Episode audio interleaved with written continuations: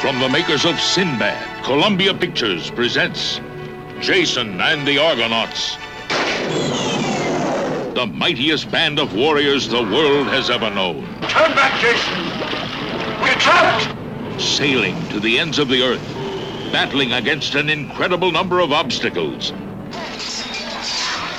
Where will you find this miracle? I have heard there is a tree at the end of the world with a fleece of gold hanging in its branches. In search of the fabulous magic golden fleece. Jason and the Argonauts. Welcome to Troughton Worth Watching, where at the end of a season of Doctor Who, we celebrate the actor by watching one of his films.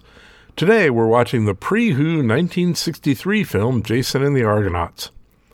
I'm your host, and I want my co host to know that I will fight the hardest at his death penalty trial. my co host is Guy, who is allowed to make five comments during this episode. Woohoo! That's one.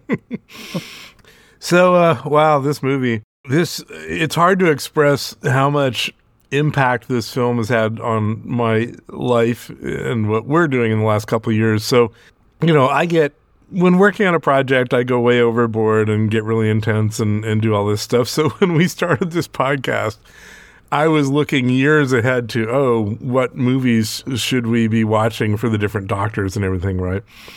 And uh, one of the things about Patrick Troughton was he saw in the TV show we watched, The Invisible Man, is that he never really played like the main character in anything, right? He's always kind of a you know, a character actor, side characters. It's it's mm. you know, you have to find something where he's in it enough that it represents him, but it's it can be a bit of a challenge. Well, so I was looking at the different movies he's been in and ended up uh, watching this and this I mean, I was already very familiar with Ray Harryhausen and stop motion and everything, but it, it reignited my interest in that.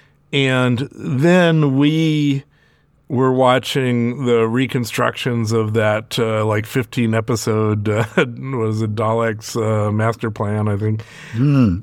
and the people who w- did one of the reconstructions like rearranged things and it made the story not make sense and it was very confusing and I got annoyed and then I'm this gave me the idea of like, oh, why don't we do like a stop motion, you know, recreation of this story, right? And so we have released a little film on our on our worth watching channel, which is not a Doctor Who film, but it's a fun little Lego uh, animation film. We've done a whole episode of Marco Polo, which will maybe never be seen, but uh, we're gonna move forward. But basically as a result of watching this film and where it took me, um, like I, I, now am into Lego, which I never did before. I'm now doing animation. We're doing this stuff. Like everything I'm doing all day long is kind of a result of having watched this film. We can talk about some of why that is as as we go through it. Now, do you? What's your familiarity with like Ray Harryhausen, for example? Well, Ray Harryhausen, I knew the name a lot just because I've, over the years, read a lot about movies or, you know, seen little little specials on TV, like how, uh, you know, special effects for Star Wars or whatever, you know, back in the, mm-hmm. back in the 80s or then I'd watch a lot of that kind of thing whenever it was available. So, you know, that his name got dropped a lot, especially when stop motion came into the picture. Um, although stop motion, if I remember right, what stop motion was the wasn't the only trick he had up his sleeve. If I if I remember right, he did like the spaceships and War of the Worlds. I mean, he did various things. I could be wrong about that, but I think he did. Well, he did. Hmm. The the version that had like the uh, cool looking ships with the little street lamp eye that came out of them. I'm I'm pretty sure I remember reading that he did those effects too. Anyway, I had heard the name enough that I remembered the name, and uh, I had seen this movie uh, and seen the skeleton battle and all that. So th- then I'd see clips of the skeleton battle, and I'd be like, "Oh, I vaguely remember seeing that sometime in the past."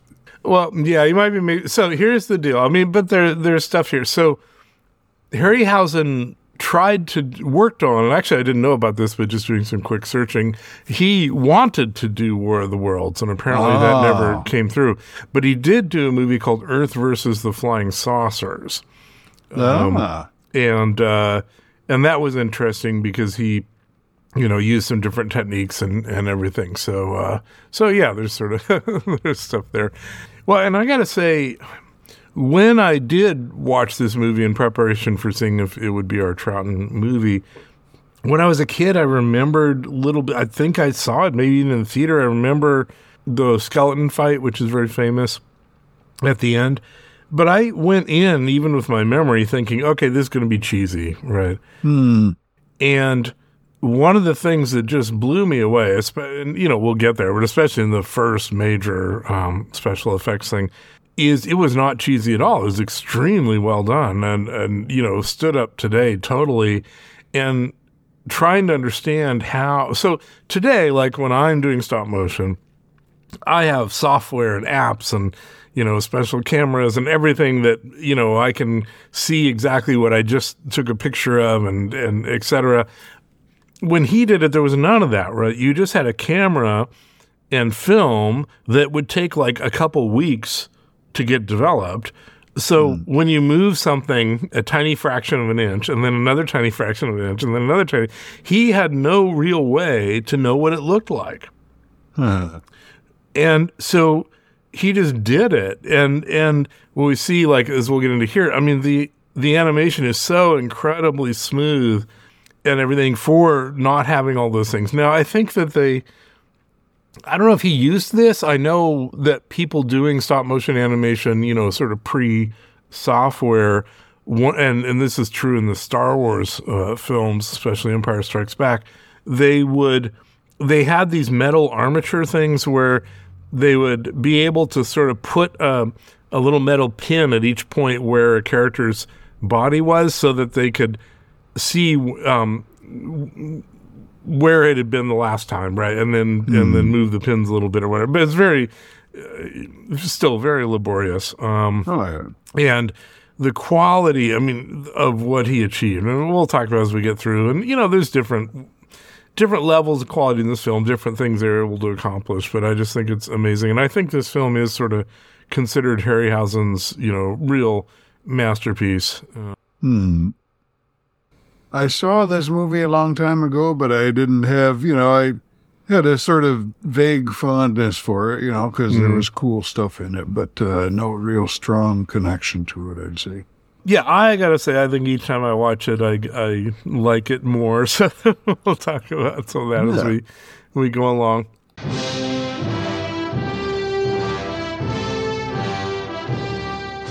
So, okay, uh, we start with a nice old fashioned credit sequence. So there's this sort of, you know, hand drawn background of cave style paintings with mythological scenes. It's really nicely done.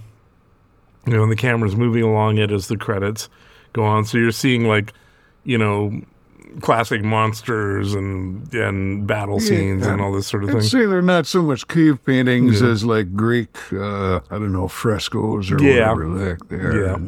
Yeah, that's true.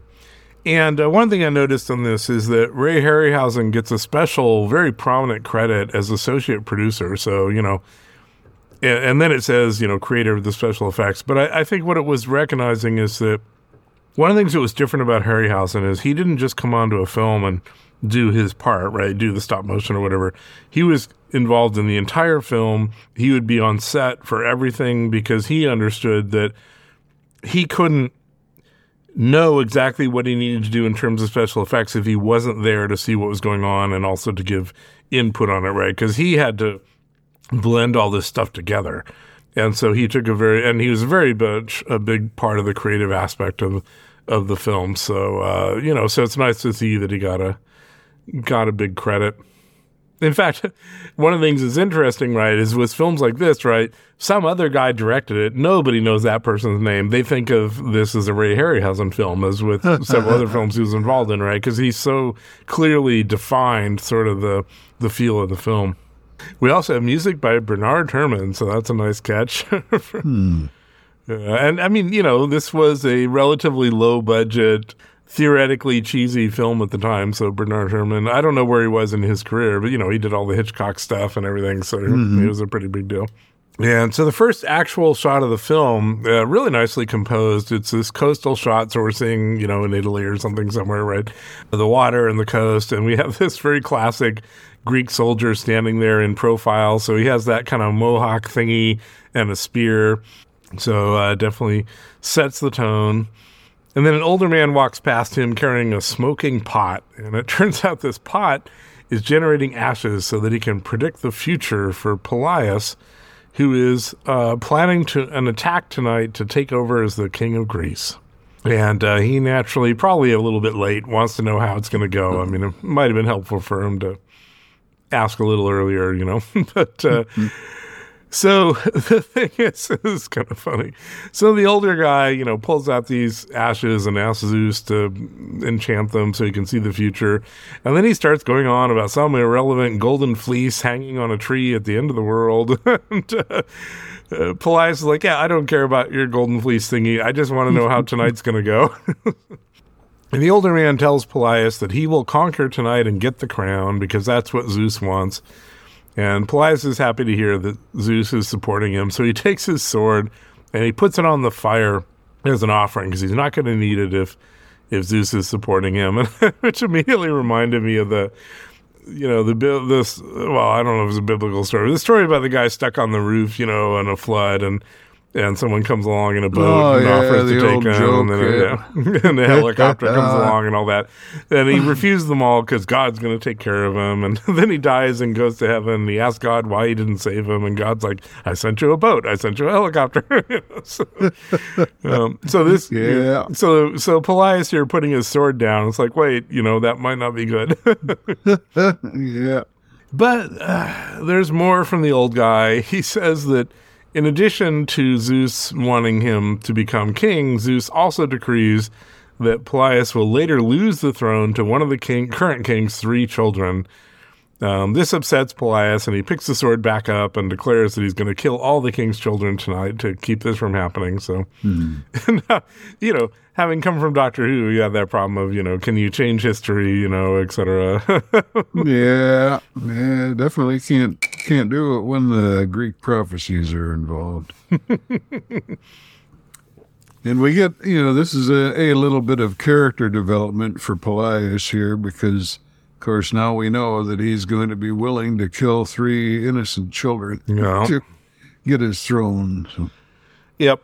And now we switch to an attack scene. And one of the things I'll say, and I, am sure you appreciate about the movie, this movie wastes not a second, right? The stu- the story just moves from thing to thing. There's no, you know, no scenes where people are contemplating their navel or whatever. We just move forward. And I, partially, I think it is because it was a low budget film that had a lot of special effects. I mean, every, you know, uh, every shot, every frame of the film was precious. So I think they just, you know, only kept the stuff that uh, moved the for moved the story forward. Yeah.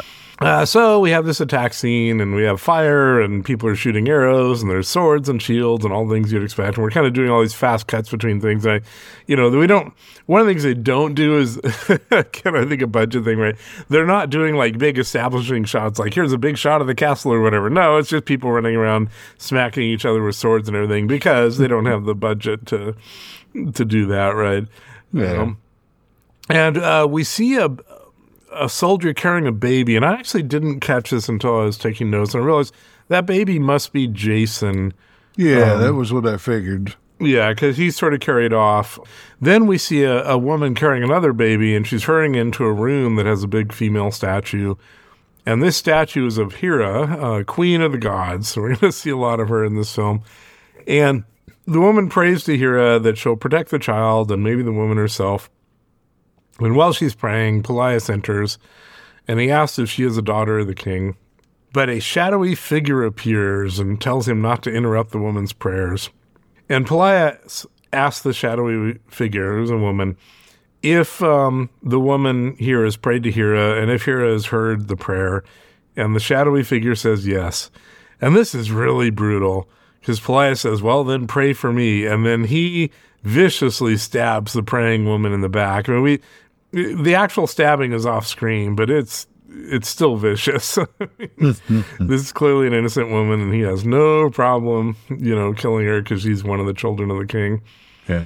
Yeah, but he tries to pass this off to the shadowy figure. He's like, "Well, this is the will of Zeus." You know, he said I was going to become king, so of course I have to kill all the children.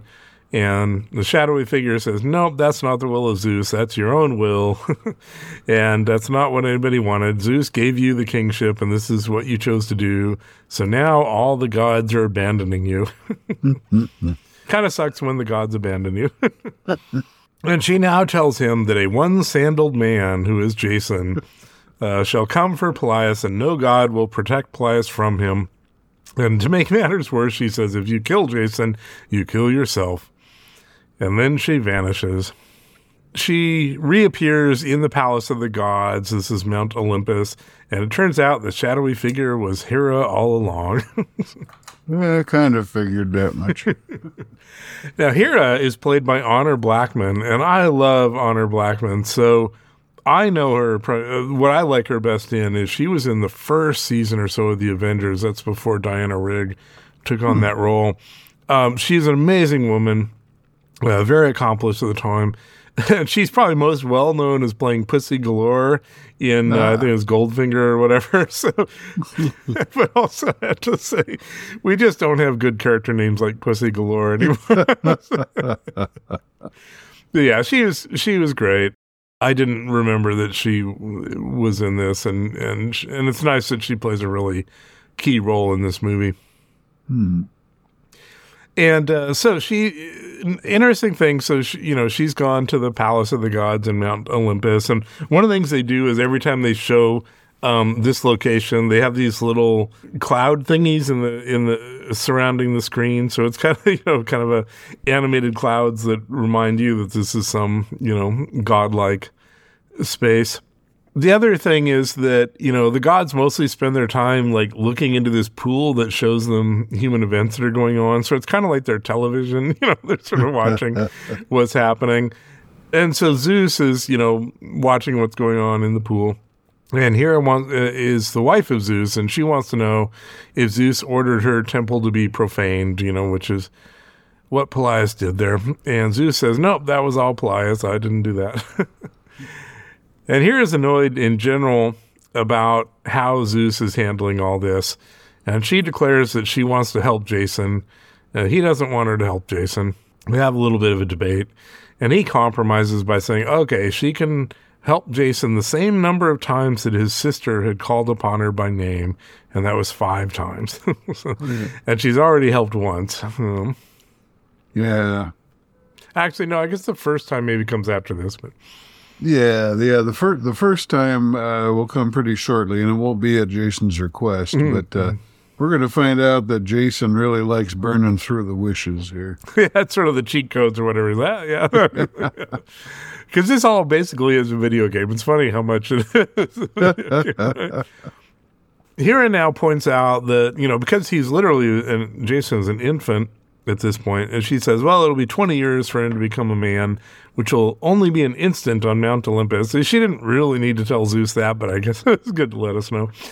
and, uh, and she says, "But it's going to be a long wait for King Pelias," and it really is only an instant because she now goes to the pool and waves her hand, and we see King Pelias on a horse, you know, going along a, a, river and he's sort of you know looking out for the man with one sandal and it's already 20 years later right? So yeah. again the story just moves forward very quickly. You don't waste any time.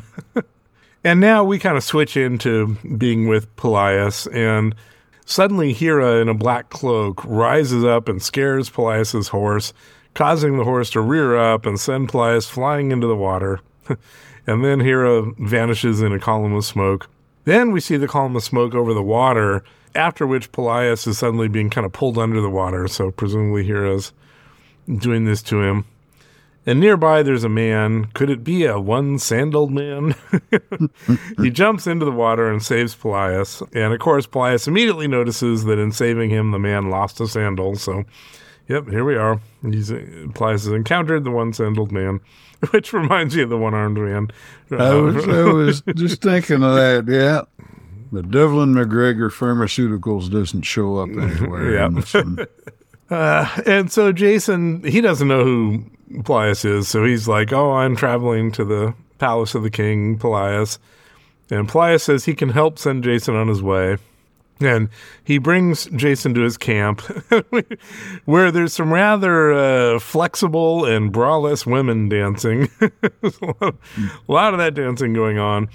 And uh, a little digression here. So, bras are actually really interesting, you know, and, and not just for uh, the obvious reason. but, uh, modern bras are actually very complex. I mean, like on the level of complexity of a bridge, right? It's a very difficult uh, problem, uh, physics problem they're solving.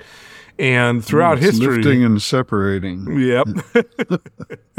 yeah, I don't know if Newton had anything to say about lifting and separating, but uh, and throughout history, you know, before they had modern materials, they had to develop different clever ways to uh, handle the matter. So all I'm going to say. If you want to want to look into it, it's interesting. Anyway, so Jason is not the brightest bulb because he doesn't know who this guy is, but he just comes out and says he's the lawful king of Thessaly and he's on his way to take out the current king, you know, who's the guy standing in front of him. Yeah. And uh, they do this a number of times in the film. There's some really clever dialogue here. You know, I referenced it earlier. Uh, but Pelias says, I've waited for you for 20 years. And Jason takes this to mean that Pelias has waited for someone to come along and, you know, get rid of the king. and then Pelias says, when your father defended his throne, no man fought harder than I. of course, he, he was fighting to kill the father, but okay. I, I like the dialogue. Ah, that was a good one. Uh, and Jason says, you know, the king has taken Thessaly from being the pride of Greece to being a savage, evil land. Uh, nearby, we see a white haired, you know, old bearded man listening. He might become significant later. But Jason says, you know, he can't just kill the king. The people need to know that the gods have not deserted them. They need a miracle.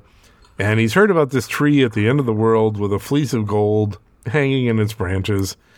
And, you know, if he could get that and bring it back, that would make everybody feel better. And Pelias says, you know what? Before you kill the king, go get the fleece and then come back and I'll, you know, I'll give you some supplies and help out. And uh, later, when Jason is gone, Pelias explains to his son, Acastus, who's going to be an important character going forward, says, look, you know, if I kill Jason, then I also kill myself, according to what Hera said. So by t- having him go do this stupid, you know, golden fleece thing, it gets him out of the way for a while. um, and then we can worry about it later. And also, he says Acastus should go along with Jason so he can sort of keep an eye on things. Yeah, later that night, Jason goes to an outdoor sort of fallen temple. You know, it's a little temple space, uh, but, you know, it's all mm, collapsed and everything. And there's a statue of the god on the ground. And the white haired old man we saw earlier is sitting there playing a lyre. And uh, another funny bit of dialogue, because I think if you're paying any attention, you kind of figure out this, you know, obviously this old guy is somebody significant. Uh, but Jason sees the statue destroyed on the ground and he says, Hermes. And the old man says, Yes. Jason doesn't get it. He's like, Oh, well, this is the statue of Hermes. And he goes, oh, Okay, whatever. But eventually the old man morphs into Hermes. And this is, you know, another, again, you know, pre CGI nice effect, right? You have this sort of wavy thing on the screen and, and they literally morph the him into uh, sort of a younger man with the helmet with the wings on it and everything. It was pretty, reasonably well done. And then Hermes grows very large, uh, which again uh, we saw this in one of the Doctor Who things, which is just done by them, you know, moving the camera closer and closer to the actor. Yeah. And then it's like a it's like a green screen type effect. So he's like growing in the midst of this whole scene. And then he teleports Jason to Mount Olympus. And here we see Zeus and Hera basically playing a game of risk. you know, they're moving characters around on the map of the world. One of the things I think the film does really well is they really communicate that idea the gods are just, you know, playing games with humanity, literally.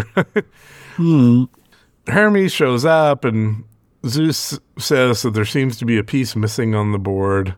And Hermes opens his hand and there's Jason sitting in his hand. And it's, you know, Jason is the size of one of the pieces on this board. So everyone, you know, all the gods are, you know, huge compared to him. And Jason stands on the map, the game map, essentially next to the other pieces. Zeus is like, "Oh, I'll give you a ship and a crew," but Jason rejects him and says, "No, I'm gonna, you know, get people to follow me on their own will. I'm gonna win over the hearts of men." And Hera now tells Jason that she's his protector, uh, and she tells him the rule that she can only help him five times. She doesn't mention that she's already burned one of those, you know, but that comes up later. Now she knows he wants to know if the Golden Fleece exists and where it is. And Zeus points out that's two questions. So theoretically, that would, you know, burn up two things. But she cleverly handles both questions by just answering one of them search in the land of Colchis. So if she's telling him where to search, then that already implies that the fleece exists. So, Yeah. and uh, I asked Chat GPT about this, and Colchis is actually a real location. Um, It's like in the Mediterranean. I wonder if it's in uh, uh, Assassin's Creed Odyssey. I can't remember. It's been a while. But I think that, you know, it's clear that at this point it was sort of on the edge of the known world, right? Because Jason says Colchis is the end of the world. No Greek has ever seen it. Ah, And um, Zeus wants to know how he's going to get a strong enough ship because you need like the strongest ship ever to to get there. Jason has this answer, which I'm just sorry. He's like, "Well, I'll just tell the craftsman to build the strongest ship ever." I'm like, "Mm, okay.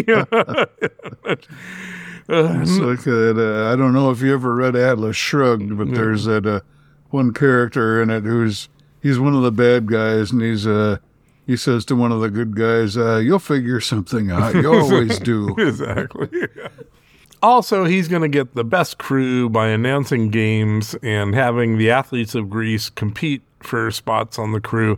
I was thinking this might have been the origin of the Olympics, but I checked with Chat GPT and it's not. You know, the Olympics existed before this, although they were created by Hercules, who plays a role in the film.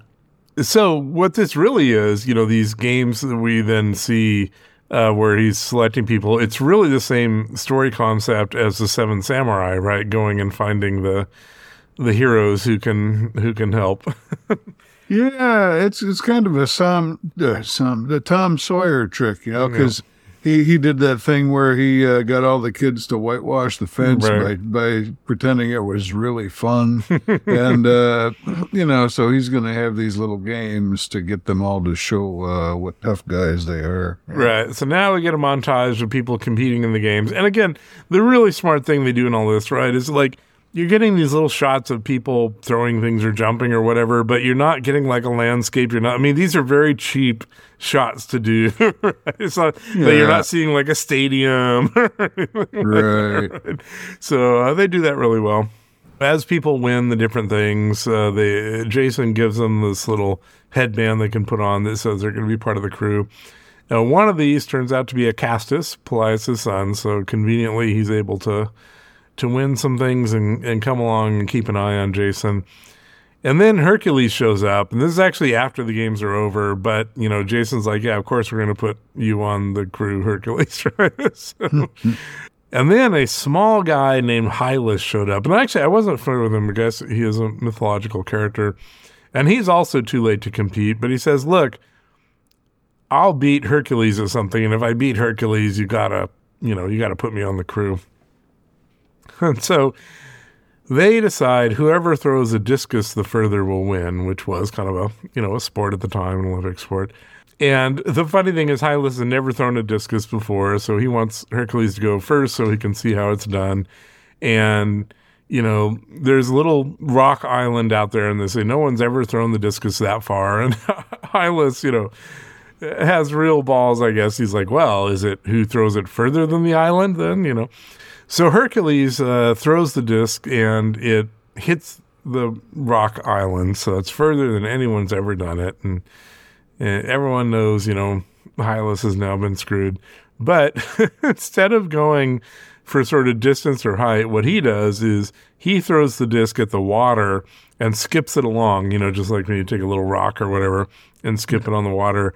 And that causes it to go further than the island. And so he beats Hercules. And a funny thing, that's actually how they filmed it, you know, is they actually just took a rock, uh, his part, they just took a rock and skipped it on the water, and then they replaced the rock with the disc in the film. So, um, that's a pretty clever little bit.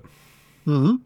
So now that he has his crew, Jason goes to the shipbuilder named Argos to build the ship. And uh, the ship, when he builds the ship, Jason decides to call it Argo after the builder. And so it turns, and I looked into this. It turns out the cool word Argonauts, you know, Jason and the Argonauts, all that Argonauts means is sailors on the ship called Argo. but I then had this inspiration and I asked Ch- Chat GPT, wait, is astronaut based on this? And it is. Astronaut is inspired by the word Argonauts. And so astronaut literally means sailors in space. Uh, so that I did not know that, and I, I thought that was cool. Yeah, and I think nauta is Latin for uh, ship, if I remember right. I could be wrong. Uh, actually, nautas. Well, I've got this whole note in here. Nautas means sailor. So, uh, well, now nautes would be oh, sailor, uh, maybe in Greek, but nauta in Latin would be a ship. Okay. So probably they got that from the Greek, I guess. So Argos has built this ship already, but he's concerned that there's one flaw because he just was compelled to put the figurehead. So I didn't, even though I've seen these, I didn't really understand, you know, the mythological pers- purpose of them. So when you see like a statue at the front of a ship, the idea is it's supposed to be looking ahead for problems in the water. So it needs to be at the head of the ship. But Argos felt compelled to put the figurehead at the back of the ship, you know, looking at the ship. And he reveals the figurehead, and it is a statue of Hera. And so Jason approves, and as he looks at the statue, the eyes open, uh, so he knows that that you know it's really Hera. The funny thing is, the whole reason they did this, the filmmakers needed the statue to be at the back of the boat where the steering is, so that Jason could have conversations with it. if the statue was the front of the boat, out over the boat, they wouldn't have any good way for Jason to have a conversation with it. So- ah, he could just climb up on the railing, Yeah. up to the bow. They could have done it. Uh, so now we have a montage of you know the crew getting the ship stocked and ready and heading out. You know, it's one of those kind of everybody's rowing things. And uh, again, they waste no time because it's it's a long trip. The sun is strong, and like you know, within thirty seconds they're running out of water and everyone is exhausted. We're at the next next plot point. And Jason talks to the statue of Hera, and nobody else kind of knows what he's doing, but you know he sort of goes and does it on his own. And he tells her he needs her help, and you know she's kind of like, you know, I can only help you a few times. You really want to blow it already, right? so you're you're sort of at the beginning of the video game and and using up all of your your cheat codes, right? and she said, you know, well, he's like, oh, I know you already told me about Colchis, so that's one. And she's like, well, actually, and also I, you know, caused Pelias to go off his horse into the water and introduce you to him. And this is the first time he knows that that was Pelias. Before that, he didn't didn't know it. Yeah. Um, so she's already used up two. But he insists, you know, on her help. And so she tells him to steer north and he'll reach land by noon. It's the Isle of Bronze, uh, which no human has heard of. It's the foundry of the gods. So Jason tells the crew where to go, but he warns them, based on what Hera said to him, that they're only allowed to take food and water from the island, nothing else. so I'm sure uh, nothing will go wrong with that. And Hercules immediately says if he finds a woman on the island who has a firm leg, a full bosom, and a warm heart, he'll be taking her.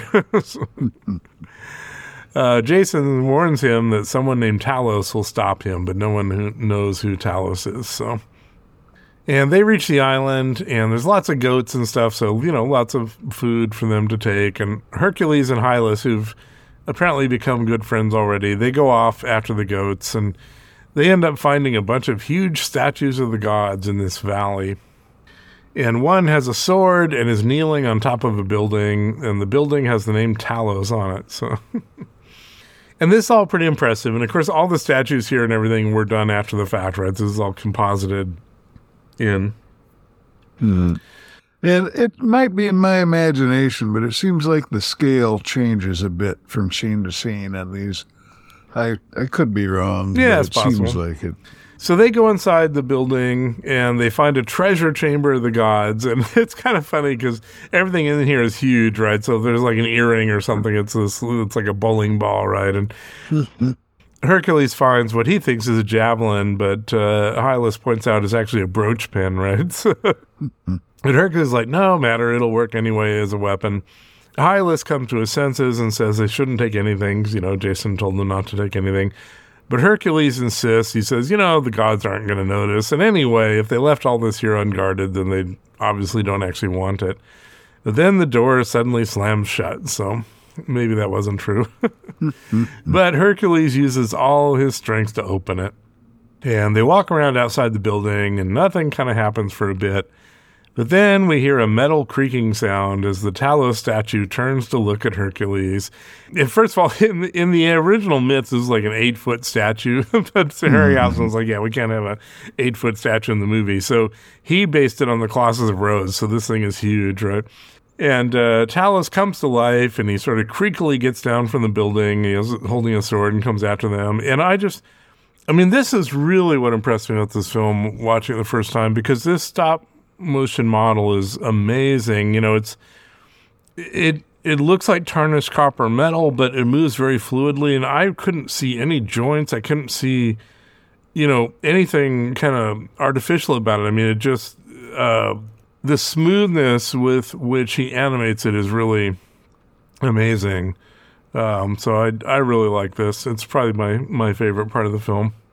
Yeah, the uh, the animation on this guy, this probably is uh, the best stop motion animation uh, in in the movie, and uh, uh, yeah, like like you know, this Talos, he's uh, this muscular guy, and and just the way that he moves, I, it seems like some of the muscles are actually moving the way that muscles move. You know, it's uh, it's pretty neat, and it does. It still has a little bit of a stop motion appearance to it. You know, you you look at it and you know it's stop motion, but it uh, it's still very uh, very Right. well It was done. helped by the fact that he is this big metal guy, so there's kind of an excuse for the stop motion movements, right? But, uh, Yeah, So the rest of the crew is still loading the ship, not knowing what's happened. And then Talos appears from behind some cliffs holding a sword. And again, he is huge. He's taller than these cliffs, right? yeah, and this is the type of thing that you know, I especially thought that the scale changed a little Yeah, bit. that's from possible. scene to scene. Well, you know, that was true with King Tong, King Kong, true, right? Where Oh, yeah. they even did that intentionally. They just made him however tall he needed to be uh, in different scenes, right? And didn't worry about it. Yeah. Yeah. Yeah, you're right. I think the Talos. it, I hadn't really thought about it, but he's taller than these huge cliffs, but he had just been kneeling on top of a building, which wasn't that big a building. Like, you know, yeah, so yeah, he sort of got bigger as he went along. But once they see him, everyone starts running for the ship.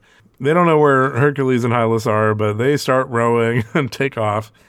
Uh, there's some people who are stranded on the shore and they get mauled by Talos's massive hand. And this is really impressive because there's actual, and this is a real space, right, a real place. There's this large archway in the cliff, and his hand comes through the archway and mauls these people. So there's like multiple levels of things they had to do there in terms of special effects to make this work, and it's uh, it's pretty impressive. And again, like you say, his hand is way way bigger than it was the first time we saw him.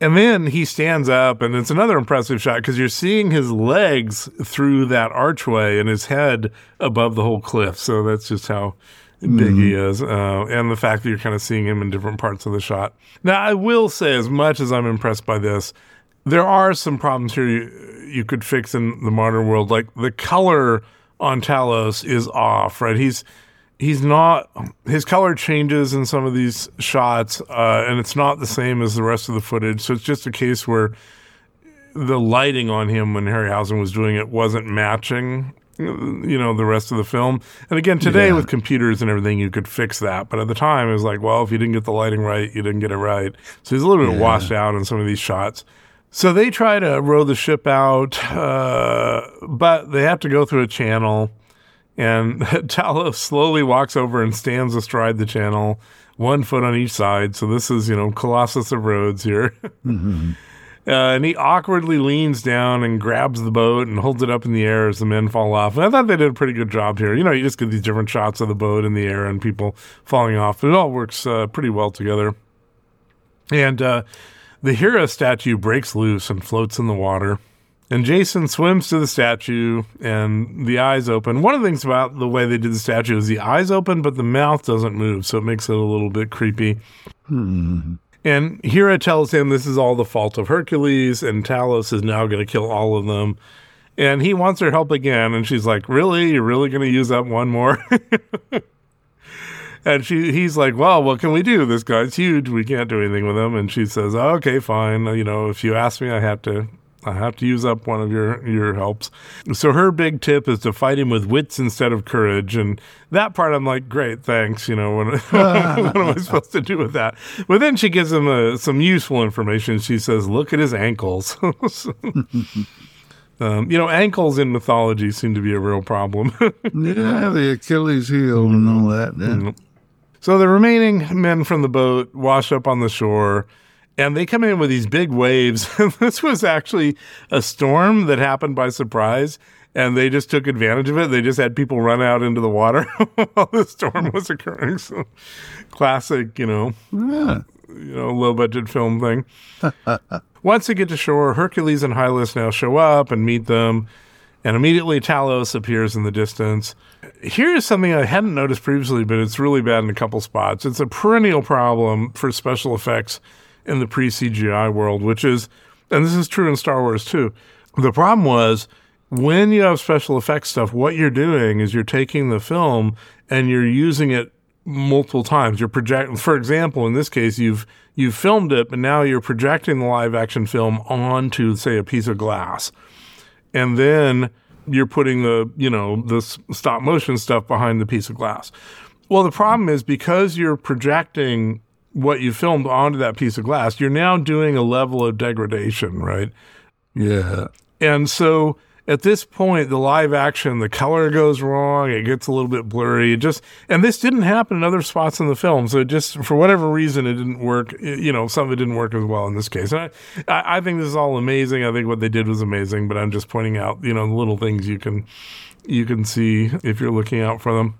Anyway, so Talos is coming and Jason sends everyone else on to run away from him, but he, side, he decides to stay behind some rocks to see if he can do something. And Acastus, you know, who we know, he doesn't know, but we know is the son of Pelias. Uh, um, actually, I guess at this point he would know uh, because now he knows who Pelias was. But I don't know. Did did he see? Uh, well, Acastus was in that camp, so you would think so. And also, yeah, there is a point he says later something that implies he knows. But anyway, so yeah, I think it's he, another passive aggressive thing here. Acastus says, I shall do my very best to send Talos to you, my very best. he's supposed to be helping him, but I think he's also kind of saying he's trying to get him killed. Uh, so the remaining men taunt Talos with rocks and spears to get him to kind of move past Jason and not notice him. And then they start running up and stabbing at his toes. So again, that's the scale thing you talked about. When he was on top of the building, he was probably like 10 or 12 feet or something. And now, you know, his foot alone is like five feet tall, right? His toes. yeah. And while they're stabbing at his toes, Jason notices a huge access hatch on Talos's heel. I guess this was a nail, uh, um, a nail, but it really looks like an hatch. Uh, an access hatch. And also, in any video game, this would be flashing, right? Because this is the boss's uh, weak point. oh yeah, and this I actually this is the one bit of research I did for mm. this episode because I've seen a screw head like this before and I couldn't find out what it's called, but there's another screw head that's called a spanner screw or a pig nose screw that's like this, but but instead of having two nubs pointing out, they're holes going in, and hmm. hence the, the pig nose, you know, because you've got the two right, right. nostrils there. So this is a this is a pig nose screw, except it has outies instead of innies. Yeah. Your research and, for this episode. Also, I mean, talk about Star Wars. This is pretty much the, you know, the access hatch or whatever, right? I mean, oh yeah. Um, so he uses a spear as a lever to, you know, he puts it between those um, screw points and twists it open. Uh, I hope he remembered, you know, lefty loosey, righty tighty. But uh, and at first we see steam coming out, and then a red substance pours out. So a couple interesting things about this. And they actually also in the DVD Blu-ray I had, and it's really worth listening to. Um, the commentary track is an interview with Ray Harryhausen where they, they go through all this. So the blood that pours out of his heel was really just cellophane, red cellophane that they were like shot lights on and twisted back and forth. So, that was pretty Oh, creative. really? Yeah, and you would never notice. I mean, you have to look really close, and it looks it works Yeah, really well. I, so I thought it was liquid. I, uh, I I thought it looked like red antifreeze. you know. The other interesting thing here is that in Greek mythology, uh, Talos was a creation of the god Hephaestus, who was mentioned earlier in the film. Um, and anyway, he's animated by Ichor, which is a fluid that is the blood of the gods and immortals in Greek mythology. So basically, what we're seeing here with the uh, the you know cellophane is the ichor coming out of him, and that turns out to be bad for him because uh, he starts kind of melodramatically, you know, doing the it's it's that classic you know actor trying to grab the screen thing where he's just like. Uh, you know, has his uh, hands at his neck, and he spends a whole long time dying. and he's stumbling around. Uh, and then the cool thing is like cracks appear in his chest. And what they had to do was they actually broke the model so the cracks would be there. And then they filled the cracks in with paste. And then they just, you know, uh, took out the paste to make the cracks show up. So Yeah. interesting little bit. So he, um, you know, he's in trouble. Meanwhile, everyone else is running away, but Hylas realizes that Hercules dropped that javelin, you know, the actually the brooch that he uh, had found, and Hylas runs to get it. That's a bad idea because this is the point where Talos falls over and, you know, crushes him. Yeah. And we now get a montage of the men repairing the ship and putting the Hera statue back in place. And eventually, Jason and Hercules show up. They haven't been able to find Hylas. You know, they they for some reason think they can find him somewhere. And Hercules insists on staying and finding Hylas. Yeah. Because Hercules and Hylas were buddies because Hylas did that clever discus trick you know, Right. and outsmarted him and all that. And apparently, this is true to the mythology. So uh, now I don't know, and it's one of those things that you know people always debate about this sort of thing. I don't know. They were, I think they maybe also were supposed to be in a relationship or something, but I, I haven't looked into it. So. Ah, yeah, that, that may have been, uh, maybe somebody in the movie production had that intention, but I don't think the general audiences were supposed to right get that lesson. yeah no they from weren't playing them as gay or anything but uh, but you know there was uh, in terms of the mythology there was a lot of that kind of stuff right 'Cause Oh, yeah. men loving men wasn't a problem when it came to mythology no. yeah. Now Acastus, you know, the son of the king, starts a mini revolt by saying, well, he's not going to sail without Hercules, and he gets other people to agree. So Jason, you know, because previously Jason has sort of been secretly talking to the statue of Hera, and now he takes the crew to her statue, and he asks if there's anyone here who does not obey the gods. And Hera's statue then opens her eyes and talks and amazes the crew. And she tells Jason this is the last time she can help him. I mean, he's used up most of his help like in the last, you know, couple of hours. you know. yeah. And uh, she says, you know, Zeus has other plans for Hercules. He won't be coming back. She also confirms that Hylas is dead. Um, but Hercules is no longer going to be part of the team. And again, this is true to the mythology, apparently. And her last, the last thing she can do for Jason is to tell them to sail to Phrygia and seek out Phineas, the blinded man. Only he can help them now. And we get a montage of much sailing. And that's the first Right. half of the movie.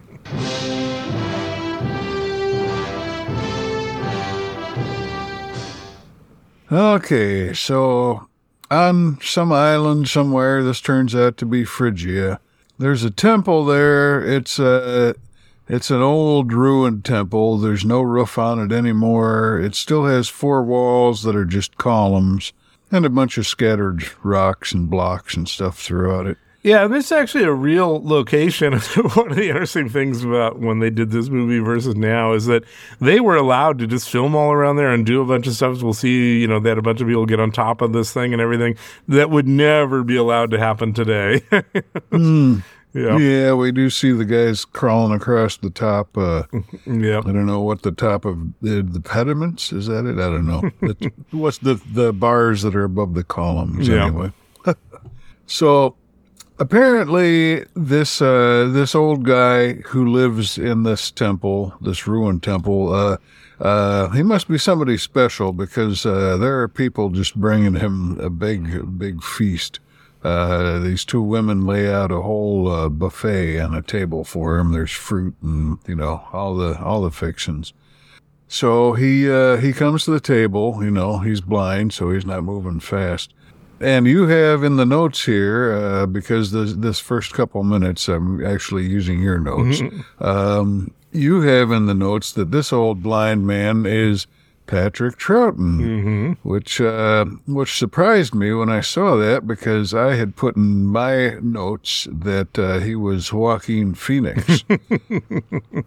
Well, it is really weird to me because I would, if you asked me, I would swear this had to be after Who, right? First of all, he he does look older here. Of course, there's you know a lot of makeup and everything involved, but yeah, and this is in color, which kind of fools you and everything. But basically, this must have been filmed. I didn't look up the exact time. This was filmed in '63, and that's about when Doctor Who started. So this was basically when the show started, and it was three years later that he became the Doctor. So. Uh, and this and this is a very different performance. You know, I, I think um, when we watch The Invisible Man, you know, it's sort of like, oh, okay, he's you know whatever. But here it's like, no, no, this is a very different performance than than the Doctor. yeah. yeah, and in both those cases, he's been made up uh, to look Yeah. like an older man, and is at least to my untrained eye, uh, practically unrecognizable, or thoroughly unrecognizable in my case. But yeah, this uh, this this blind guy is uh, well, Phineas is his name, but he's he's Patrick Troughton in this, and uh, he doesn't get a big role in the movie. He gets uh, gets a few minutes of harpy fighting, what we'll get to, uh, and that's about it. So uh, he he starts eating, but but he doesn't get very far, and then uh, the harpies attack. There are two of them. They look like they look more like demons, as we like. You know, we've seen harpies in video games like The Witcher and stuff, and they've typically got wings and feathers and stuff. And these are more like bat winged demon type and creatures. I don't know if it was on purpose or not. I kind of assume it was, but these they're more jerky than say Talos was, right? So they're, but uh, I mean, it could not be on purpose, but I I think they're supposed to be just these very harsh. You know, jerky things and, and be very annoying, which which they are. Yeah, and they're making all these annoying squawks and stuff like that. And and plus in this, um, even though it's stop motion, these things are constantly in midair and darting around and hovering and um, so I'm not sure if if they were like filmed on a little metal rod that was you know, washed out later or what the what the trick behind it was, or maybe they were all just filmed standing up and they were just sort of moved around in the air afterwards. Uh, I don't know. I think they probably just used used strings because they wouldn't have uh, probably had the ability to to wipe out the rods. But but they, one of the things that is um in, you know well I well I still say Talos is the part that I really like in the movie for for the stop motion and special effects. Um, they are interacting a lot with Patrick Troughton, right? I mean, they're flying at him and grabbing food out of his hands, and at one point they grab part of his clothing off of him, which that sort of thing is very complex because what they had to be doing, uh, you know, on the actual scene was have like a wire or whatever that pulled that cloth up. And then when Harryhausen did the animation, he had to match, you know, the harpy exactly to pulling that cloth and bringing it up. So, so it's a very challenging scene in terms of the animation. No, yeah. And, you know, he's like stabbing his staff at them and everything. And of course, he couldn't see anything. So then the animator has to kind of reverse engineer all that, right? Like if his staff is going to be poking at one of them here, that means they have to make sure it's going to be th- that the harpy is going to be in that location. And, you know, it's a, it's a lot of work. Yeah. Oh, yeah. Yeah, so they're taking stuff from him. They take his precious staff at one point and drop it off somewhere on the side. And it looks like if these if these two harpies wanted to, they could probably just kill him and eat Oh, him. yeah, he's a blind old for- man. Yeah.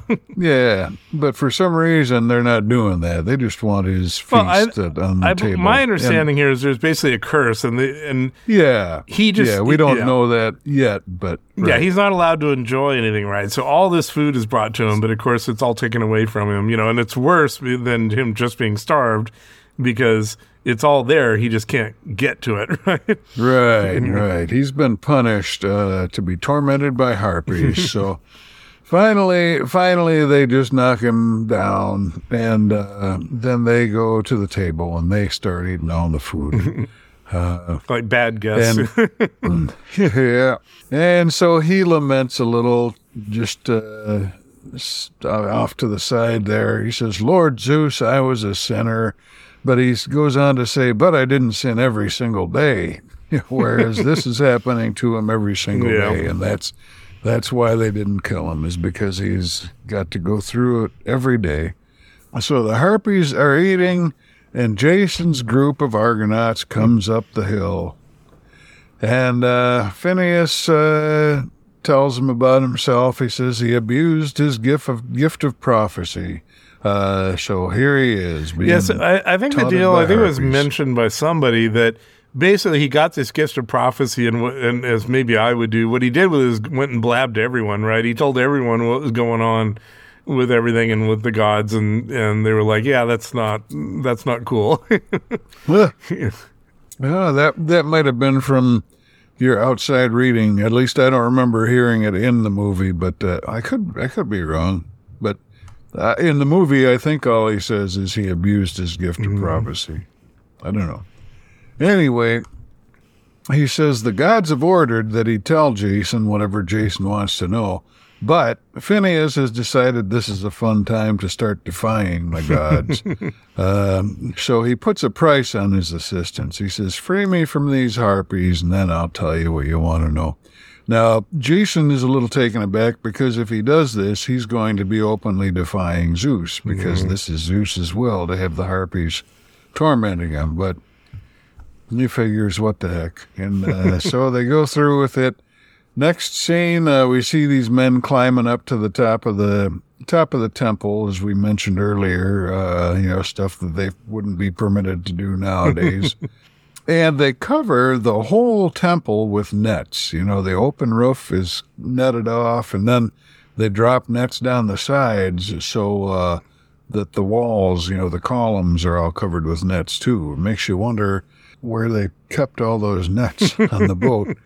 But they've got them, and uh, so then a bunch of the men are down there in in this little makeshift net cage, and uh, the Argonauts are fighting with the Harpies. They're fighting with swords and spears, and uh, if this is uh, any indication of what the, the cream of Greece can do with weapons, uh, it's no wonder that the Romans finally took them over. Uh, so finally, they're they're not getting anywhere with these weapons. So the men up on top, they just cut the ropes, and the nets drop onto the harpies, and now they've finally got them captured. So the Argonauts build a really shaky cage. It's just basically a bunch of sticks. But Phineas is pleased as punch. He he gives Jason his directions. Uh, he says, "Go northwest this way, then through the clashing rocks, and northeast that way." Um, and Jason asks him about the clashing rocks, and uh, uh, you know, Phineas just basically says, "Yeah, kind of speaks for itself, doesn't it?" Apparently, it doesn't for Jason. He still has to find out uh, the hard way. Phineas also gives Jason a necklace. It has a little carved figurine of a god on it or some mythological figure. And so the men are off on the next leg of their journey. They leave Phineas to gloat uh, very smugly over his buffet next to the flimsy cage of angry harpies. yeah. So as they say, you know, now the harpies have to watch him eating, so they're now Yeah, and he gets to throw them the scraps. Yeah, but uh, yeah, I don't know if maybe it's because he's blind. He just doesn't realize how crappy that cage is. But I, I would not feel as good about it as uh, he does. So the Argo reaches a narrow channel. It's just basically a canyon, except it's filled with water. They're wary of it. They figure this is probably what the deal, or you know, what the what the clashing rocks are all about. But they they don't see any rocks clashing, so uh, they're not sure what to make of it. They're wary, but that's all they're doing so far is just sort of uh, looking slant-eyed at her, side-eyed, I guess is what I should say. It's slant-eyed is a whole different thing. um, anyway, fortunately, a different ship comes in from the other end of the channel, and uh, then the crew of the Argo gets to see what the clashing rocks do. And sadly enough, they don't actually clash together. You'd think they'd just smash them like the trash compactor in Star Wars, but the, actually they just shake around a lot. And it's actually, I mean, they actually built fake rocks and had some sort of, you know, machinery where they could make them sort of move around a little bit. But the rocks themselves don't, or the, the big the big cliff rocks don't do much aside from just jiggling. Uh, but what does happen is the rock slides. Uh, they dump rock slides on the ship. So this this newcomer ship it just sinks right away. you know. It's uh, it's convenient that a, a, ship showed up so soon after the Argo arrived, but uh, I wonder how much how long they would have to wait to get other ships to come through here. Probably a while, I would think. The other ship sinks. So now uh, the Argonauts have a better idea of what they're up against. Mm. And up in Olympus, Hera uh, moves a chess piece onto the board. And this is the figurine from the necklace that Phineus gave Mm. Jason.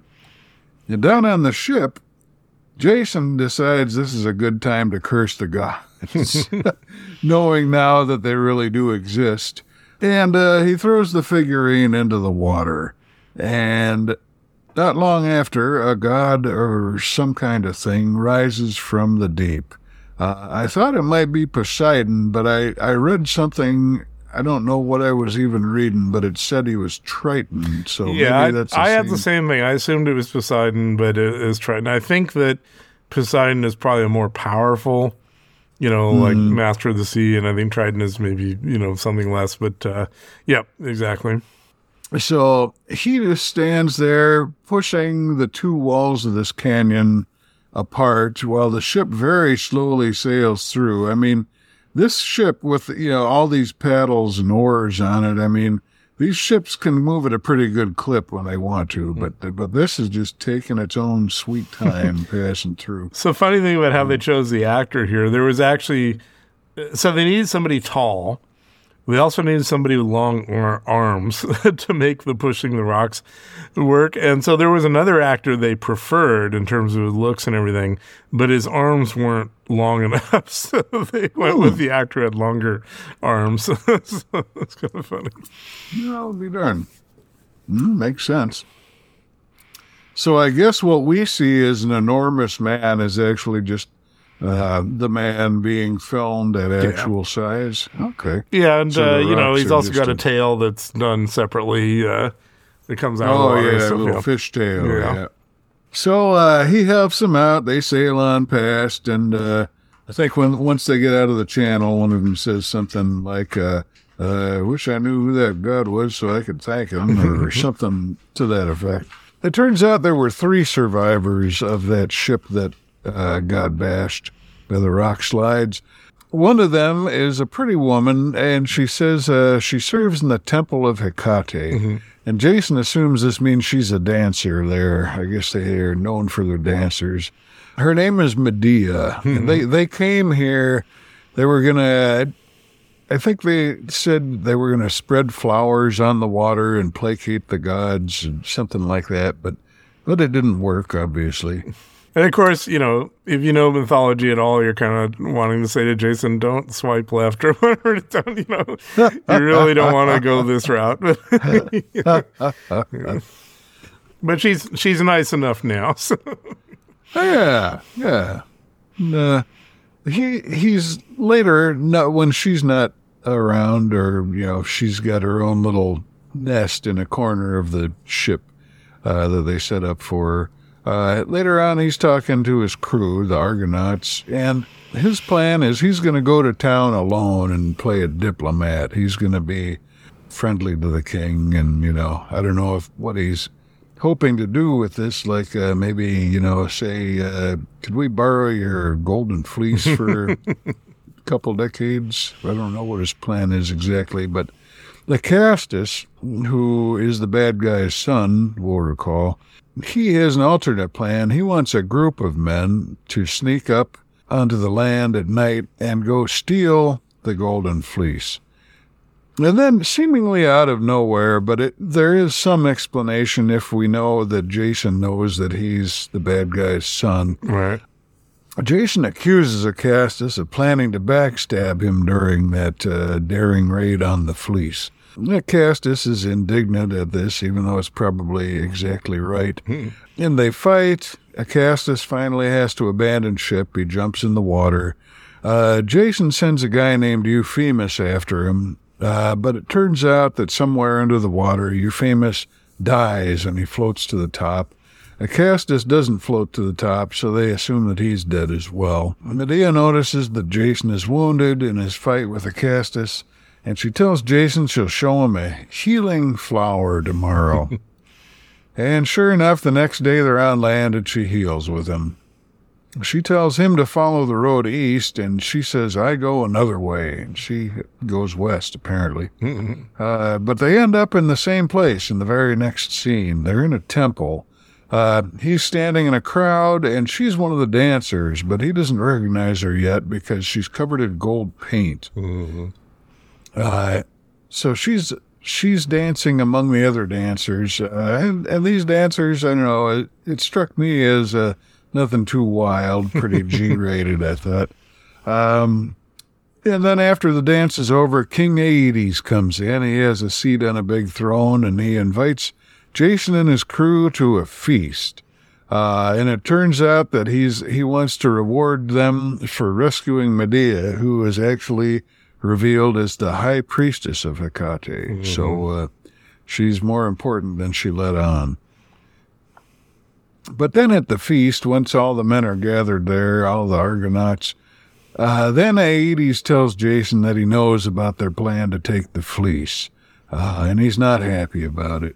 The Aeetes, Aeetes men, uh, he's got some archers in there. They've all got the drop on the Argonauts, so they just they just don't put up any resistance. Um, it turns out that Acastus is alive, and he snitched to the king uh, about uh, what Jason was planning. So the Argonauts are all marched off to jail. In the temple, Medea is praying to Hecate. Now, it seems like she has really warmed up to Jason real fast here, because now she's torn between loyalty to Hecate and loyalty to her country, which indicates, uh, you know, that kind of loyalty would make her uh, watch Jason's be executed and be done with it. But she also wants to have loyalty to herself, and that involves uh, uh, getting a little closer to Jason, I think. so we then see her uh, in a dungeon, uh, and she's lifting keys off. All the guards are sleeping, which seems like uh, you you might want to leave at least one or two guards awake. But but uh, but it turns out they're not. This isn't their normal routine. Uh, she's actually drugged them, but we don't know that just yet. She goes into Jason's cell, unlocks it with the key from the guard. Uh, she asks him to just sail away in peace, just get out of here and save yourself. But he says he will fulfill the task the gods gave him. So she says, All right, then I'll go with you because I have no country now and I love you. so laying her cards on the table here. They go into the next room where the rest of the Argonauts are being held. Uh, they make a plan. Most of them are going to go back to the ship. They all leave the palace. Uh, but one of the guards is still awake, and as it happens, so is the king. And the awake guard spots the unconscious guards while he's doing his rounds.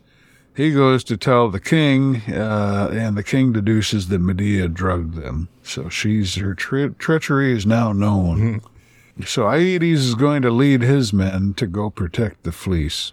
Acastus gets to the uh, golden fleece first, And uh, as the as the French soldiers said in uh, Monty Python and the Holy Grail, uh, it's very nice. Yeah, it is this, you know, very reflective, shiny, uh, golden, you know, uh, skin on this tree. But I was just thinking, like, if this is like really valuable and can, you know, be the fate of nations or whatever, maybe not just leave it in the backyard hanging on a tree. I don't know. yeah, yeah, it's not really the most dignified place for it. I don't know. Seems it, it works, I guess. We cut away to the Argo, and we uh, the the Argonauts see some soldiers on the shore. They're heading toward the fleece. This is Aeetes and his men. So they send two guys plus Argo, the old shipbuilder, uh, to go uh, help Jason out. Now that's you know this the king has a good sized group of guys, probably a dozen or so.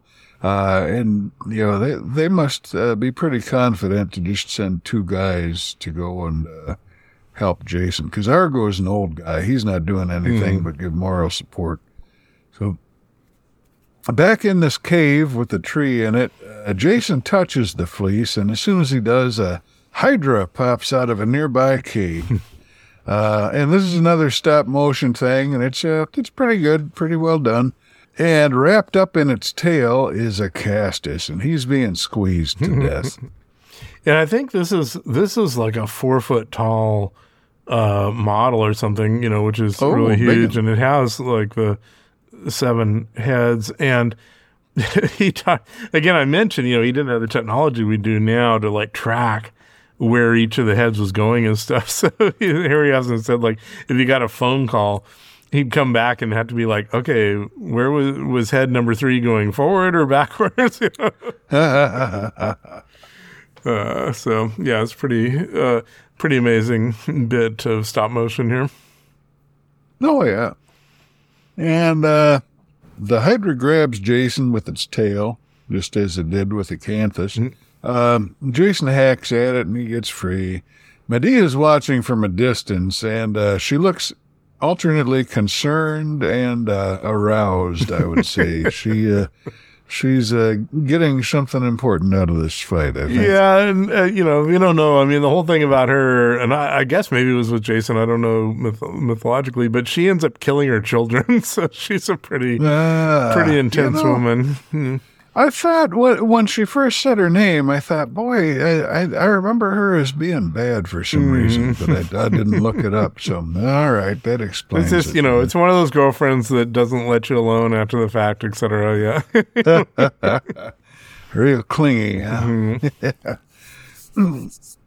all right, so uh, he kills the Hydra finally, and you know when Hercules fought the Hydra, he just had to cauterize the heads, if I remember right, Well, the other- because they kept growing back. Right. That was the other thing is uh, for every head he cut off, two more would grow back. And Harryhausen was like, yeah, I wasn't going to animate that. Yeah, it makes sense. Probably a good call there. So, so this Hydra goes down from just a simple stab in the chest. And then Acastus, who's been already cast out of the Hydra's tail, he's just lying on the ground. He lets out one final agonized moan and he dies. So, uh, so his dad's evil plan got his own son killed. Uh, Argus and the two men from the ship arrive. They all grab the fleece and they get out of there. Right on their trail, Aeetes arrives with his men, and he says a little impromptu prayer to Hecate that she'll give him the power of the children of the night. So three or four meteors come down out of the sky and burn up the Hydra's corpse, which uh, I don't know why they couldn't just skin the Hydra and get the teeth that way. But uh, anyway, now it's a it's a Hydra skeleton, and it makes it easier for his men to remove the teeth, which he collects in a bowl. and uh, what they do with this, I think, would be interesting because in the actual myth, it's something else that for attacking Jason after this. But they, by doing the whole teeth thing, they do a clever connection between the Hydra and, and you know, what happens next. Oh yeah. Jason and uh, Argo, Medea, and the other two guys, they're they're outside getting closer to the shore. Aeetes and his crew catch up with them, and an archer shoots Medea in the back. But uh, Jason just takes a golden fleece, covers her with it for a minute, and she's fine. she's all healed. Uh, and the rest of Aeetes guys don't really uh, seem to approach. I mean, this would be, you would think, a perfect opportunity while they're goofing off with the golden fleece here. But uh, but they let him heal her, and everybody's back to normal on that side. But what Aeetes, Aeetes does is he just starts casually wandering around this flat dirt area, and he's just tossing a tooth here and another one there, and just like he doesn't have a care in the world, just having a good time. And he tosses a bunch of them down, and Jason uh, has a bad feeling apparently, and he tells Argus and Medea to bug out. So they they leave. They head back to the ship. Now it's just Jason and the other two guys from the ship. After a moment, Aeetes is watching the ground carefully, waiting for something to happen. That would be kind of a disappointment if he got all these Hydra teeth and nothing happened with them. But after a moment, some dirt gets kicked up, which is, uh, I imagine, a special effect in, in its own right, and uh, it's pretty convincing. Uh, and a skeleton pops up, and it's even carrying a sword and a shield. um, and it's not a friendly looking skeleton, it's a mean looking skeleton. Uh, and this repeats several times until there are seven skeletons in all.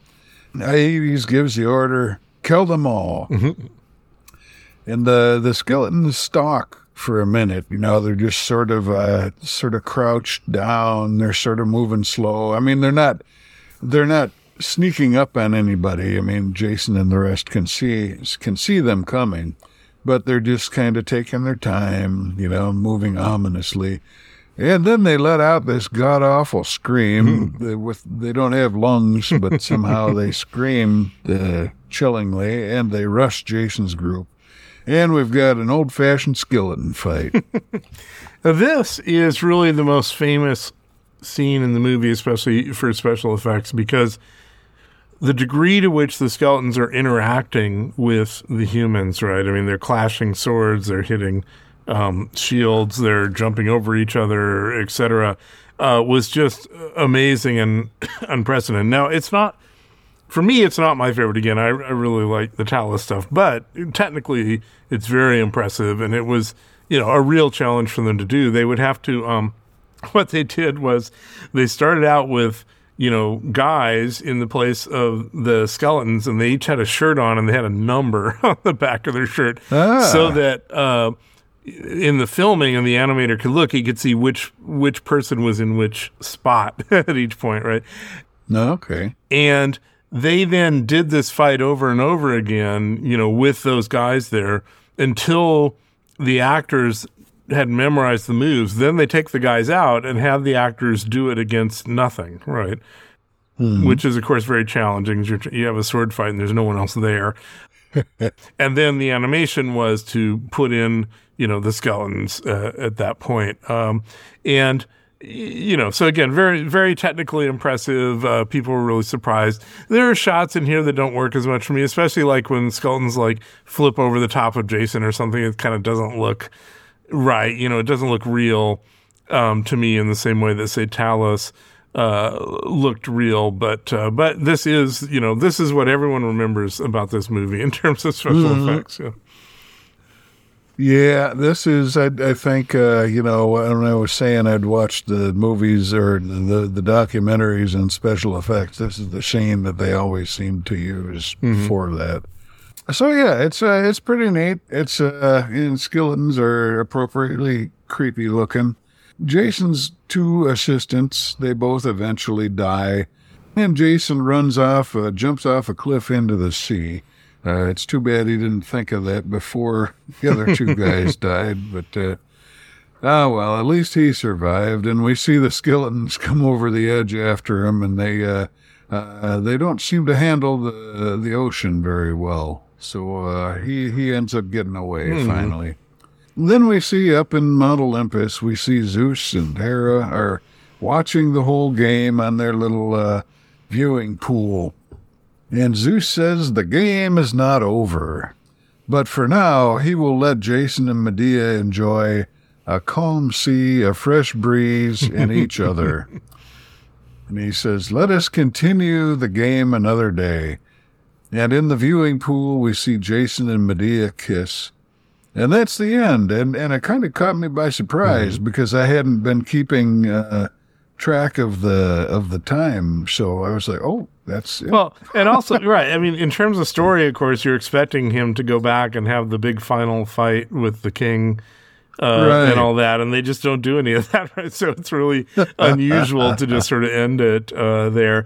Also, they end Oh, it yeah. before you know we find out what Medea is going to do, and all. It's it's like one of those maybe you don't want to know what comes next. Sort of things. um, Well, we we can guess that he eventually becomes the king because uh, the prophecies worked out good so far. So, Yeah. Yeah. But uh, yeah, uh, surprising, but it, it is a good place to end it. Actually, as good a place as any. That the timing comes out. What is it like an hour forty? yeah, something, like that. Yeah. So, uh, so it's pretty, uh, uh, pretty good length, you know, long enough to be interesting, but not so long as to be not interesting.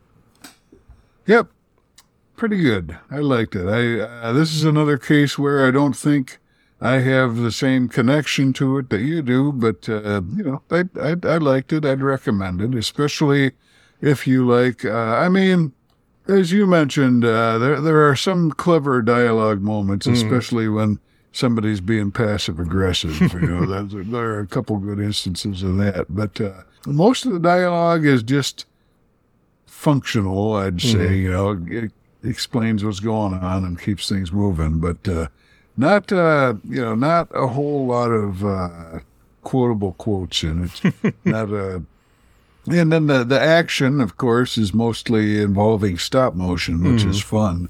But it's, you know, it's ultimately still action, which I just, I don't know. I don't have the action gene, I guess. I, I enjoy it a bit, but you know, I, I don't, uh, I don't seek out action. I'm, I'm more a, yeah, I don't know, script mood type of guy. I don't know. Yeah, uh, I feel like um, it is. So I think the acting works really well. You do have some good actors. You know, obviously Honor Blackman um, is is a great actress and everything in it. But I also think that it's a case where it being a mythological story and therefore a little more kind of formal and stiff in how people talk means that some people who may not be great actors, it works okay because it kind of fits into the you know, milieu, sort of like Arnold Schwarzenegger and Terminator or whatever, you know, talking strangely, right? Well, he's a robot, so that's okay. Um, so I, I feel like uh, that works well. I don't think anyone's, um, there's no embarrassing acting in it. There easily, you know, easily could have been someone who just didn't work at all.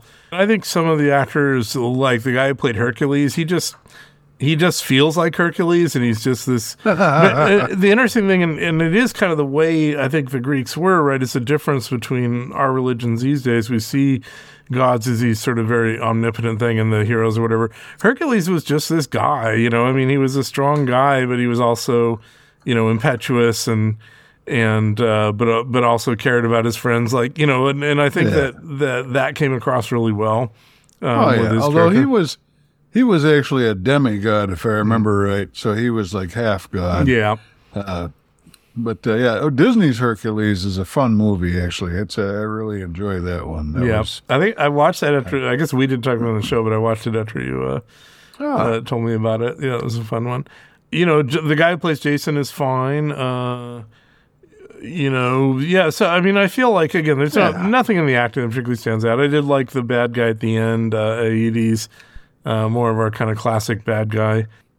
yeah, yeah. He would easily fit into an episode of Doctor Who. I think.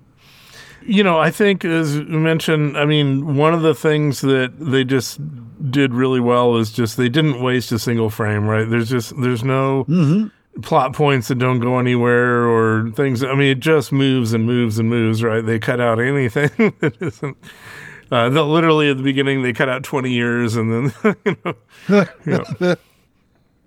Because, you know, and and as you mentioned, uh, that they did that cleverly because Hera says, uh, you know, 20 years to us is but a moment. And then the very next scene is Yeah, 20 years yeah. later. And you know that a modern one going along the lines of, you know, um, uh, Lord of the Rings or whatever, we'd have all these scenes or montages of people growing up or getting older, whatever, right? I mean, they wouldn't just let, you know, 20 years go past, you know? so uh, I, I appreciate that.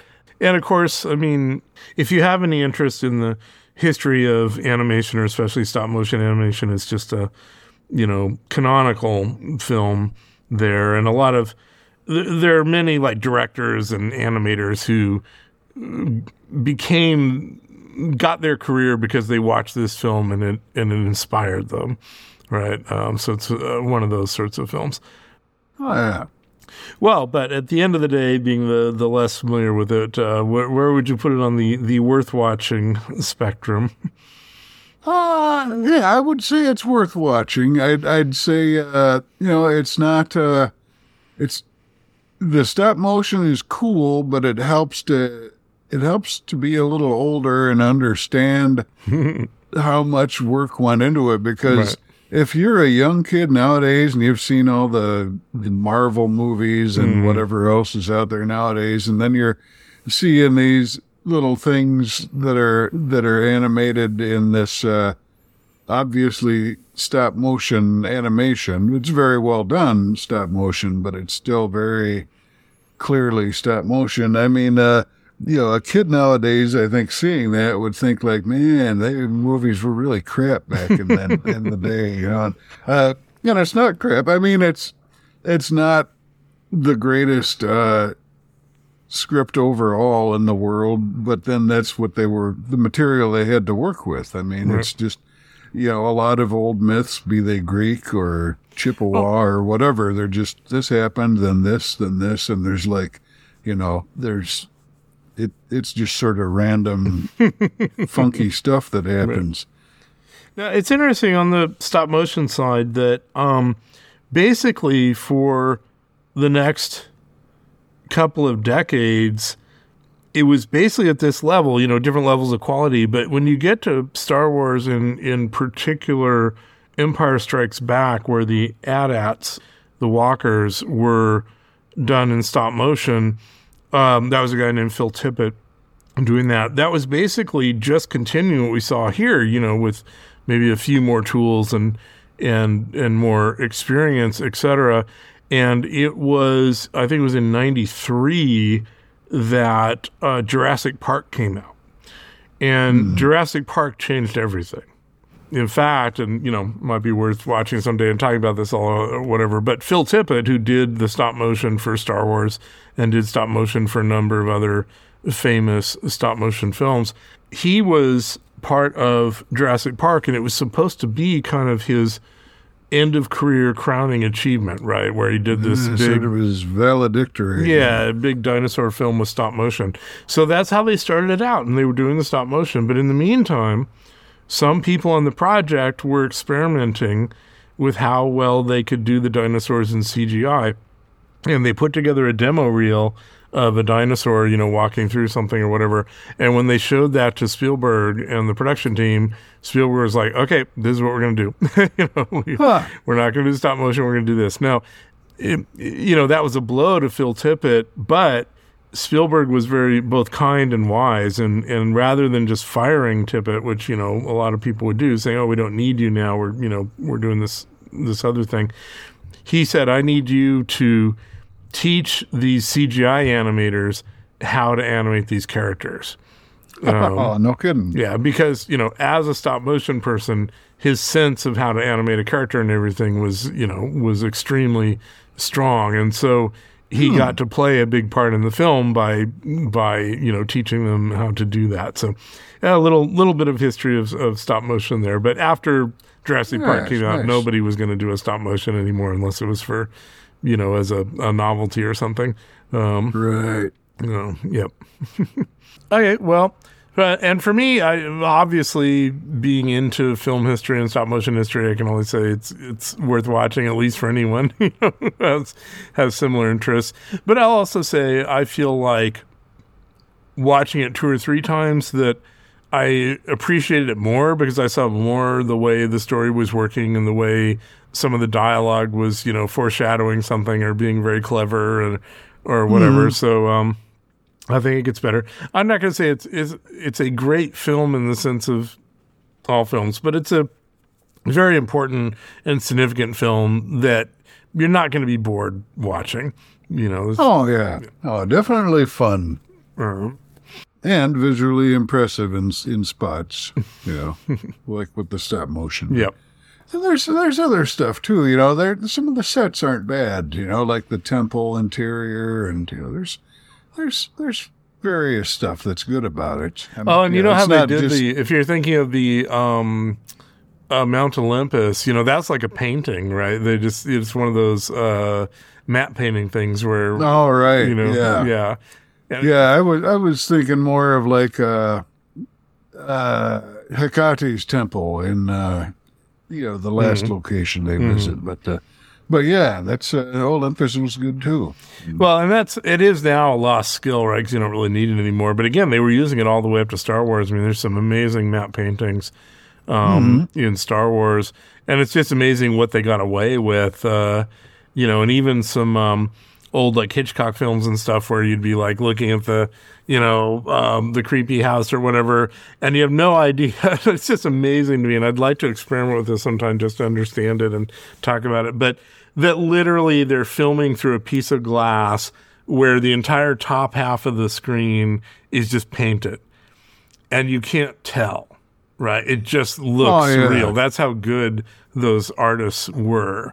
Ah, I could put my second Holy Grail reference in in the same podcast episode because I you reminded me talking about the matte paintings of that scene where they uh, where they're like Camelot. Camelot. and one of them says it's only a model.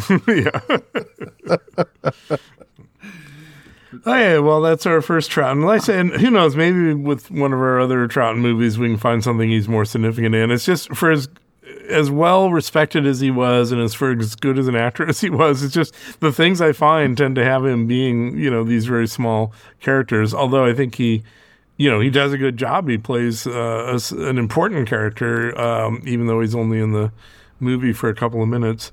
Oh yeah, yeah. He's uh, he's got the he's got the info that Jason needs, and uh, and now I want to see uh, Joaquin Phoenix in uh, the Patrick Troughton story. Yeah, you know, I can see that. I can see that. Okay, well, next up we're gonna do some uh, host choices, and uh, then our our next uh, set of Kurosawa films, and then we will be back to the next season of Troughton. Yeah. So uh, see you next week. All right. The Argonauts, the mightiest band of warriors the world has ever known. Jason and the Argonauts, a classic adventure story, brought to the screen through the incredible special effects magic of Dinorama. Jason and the Argonauts, the search that became a legend.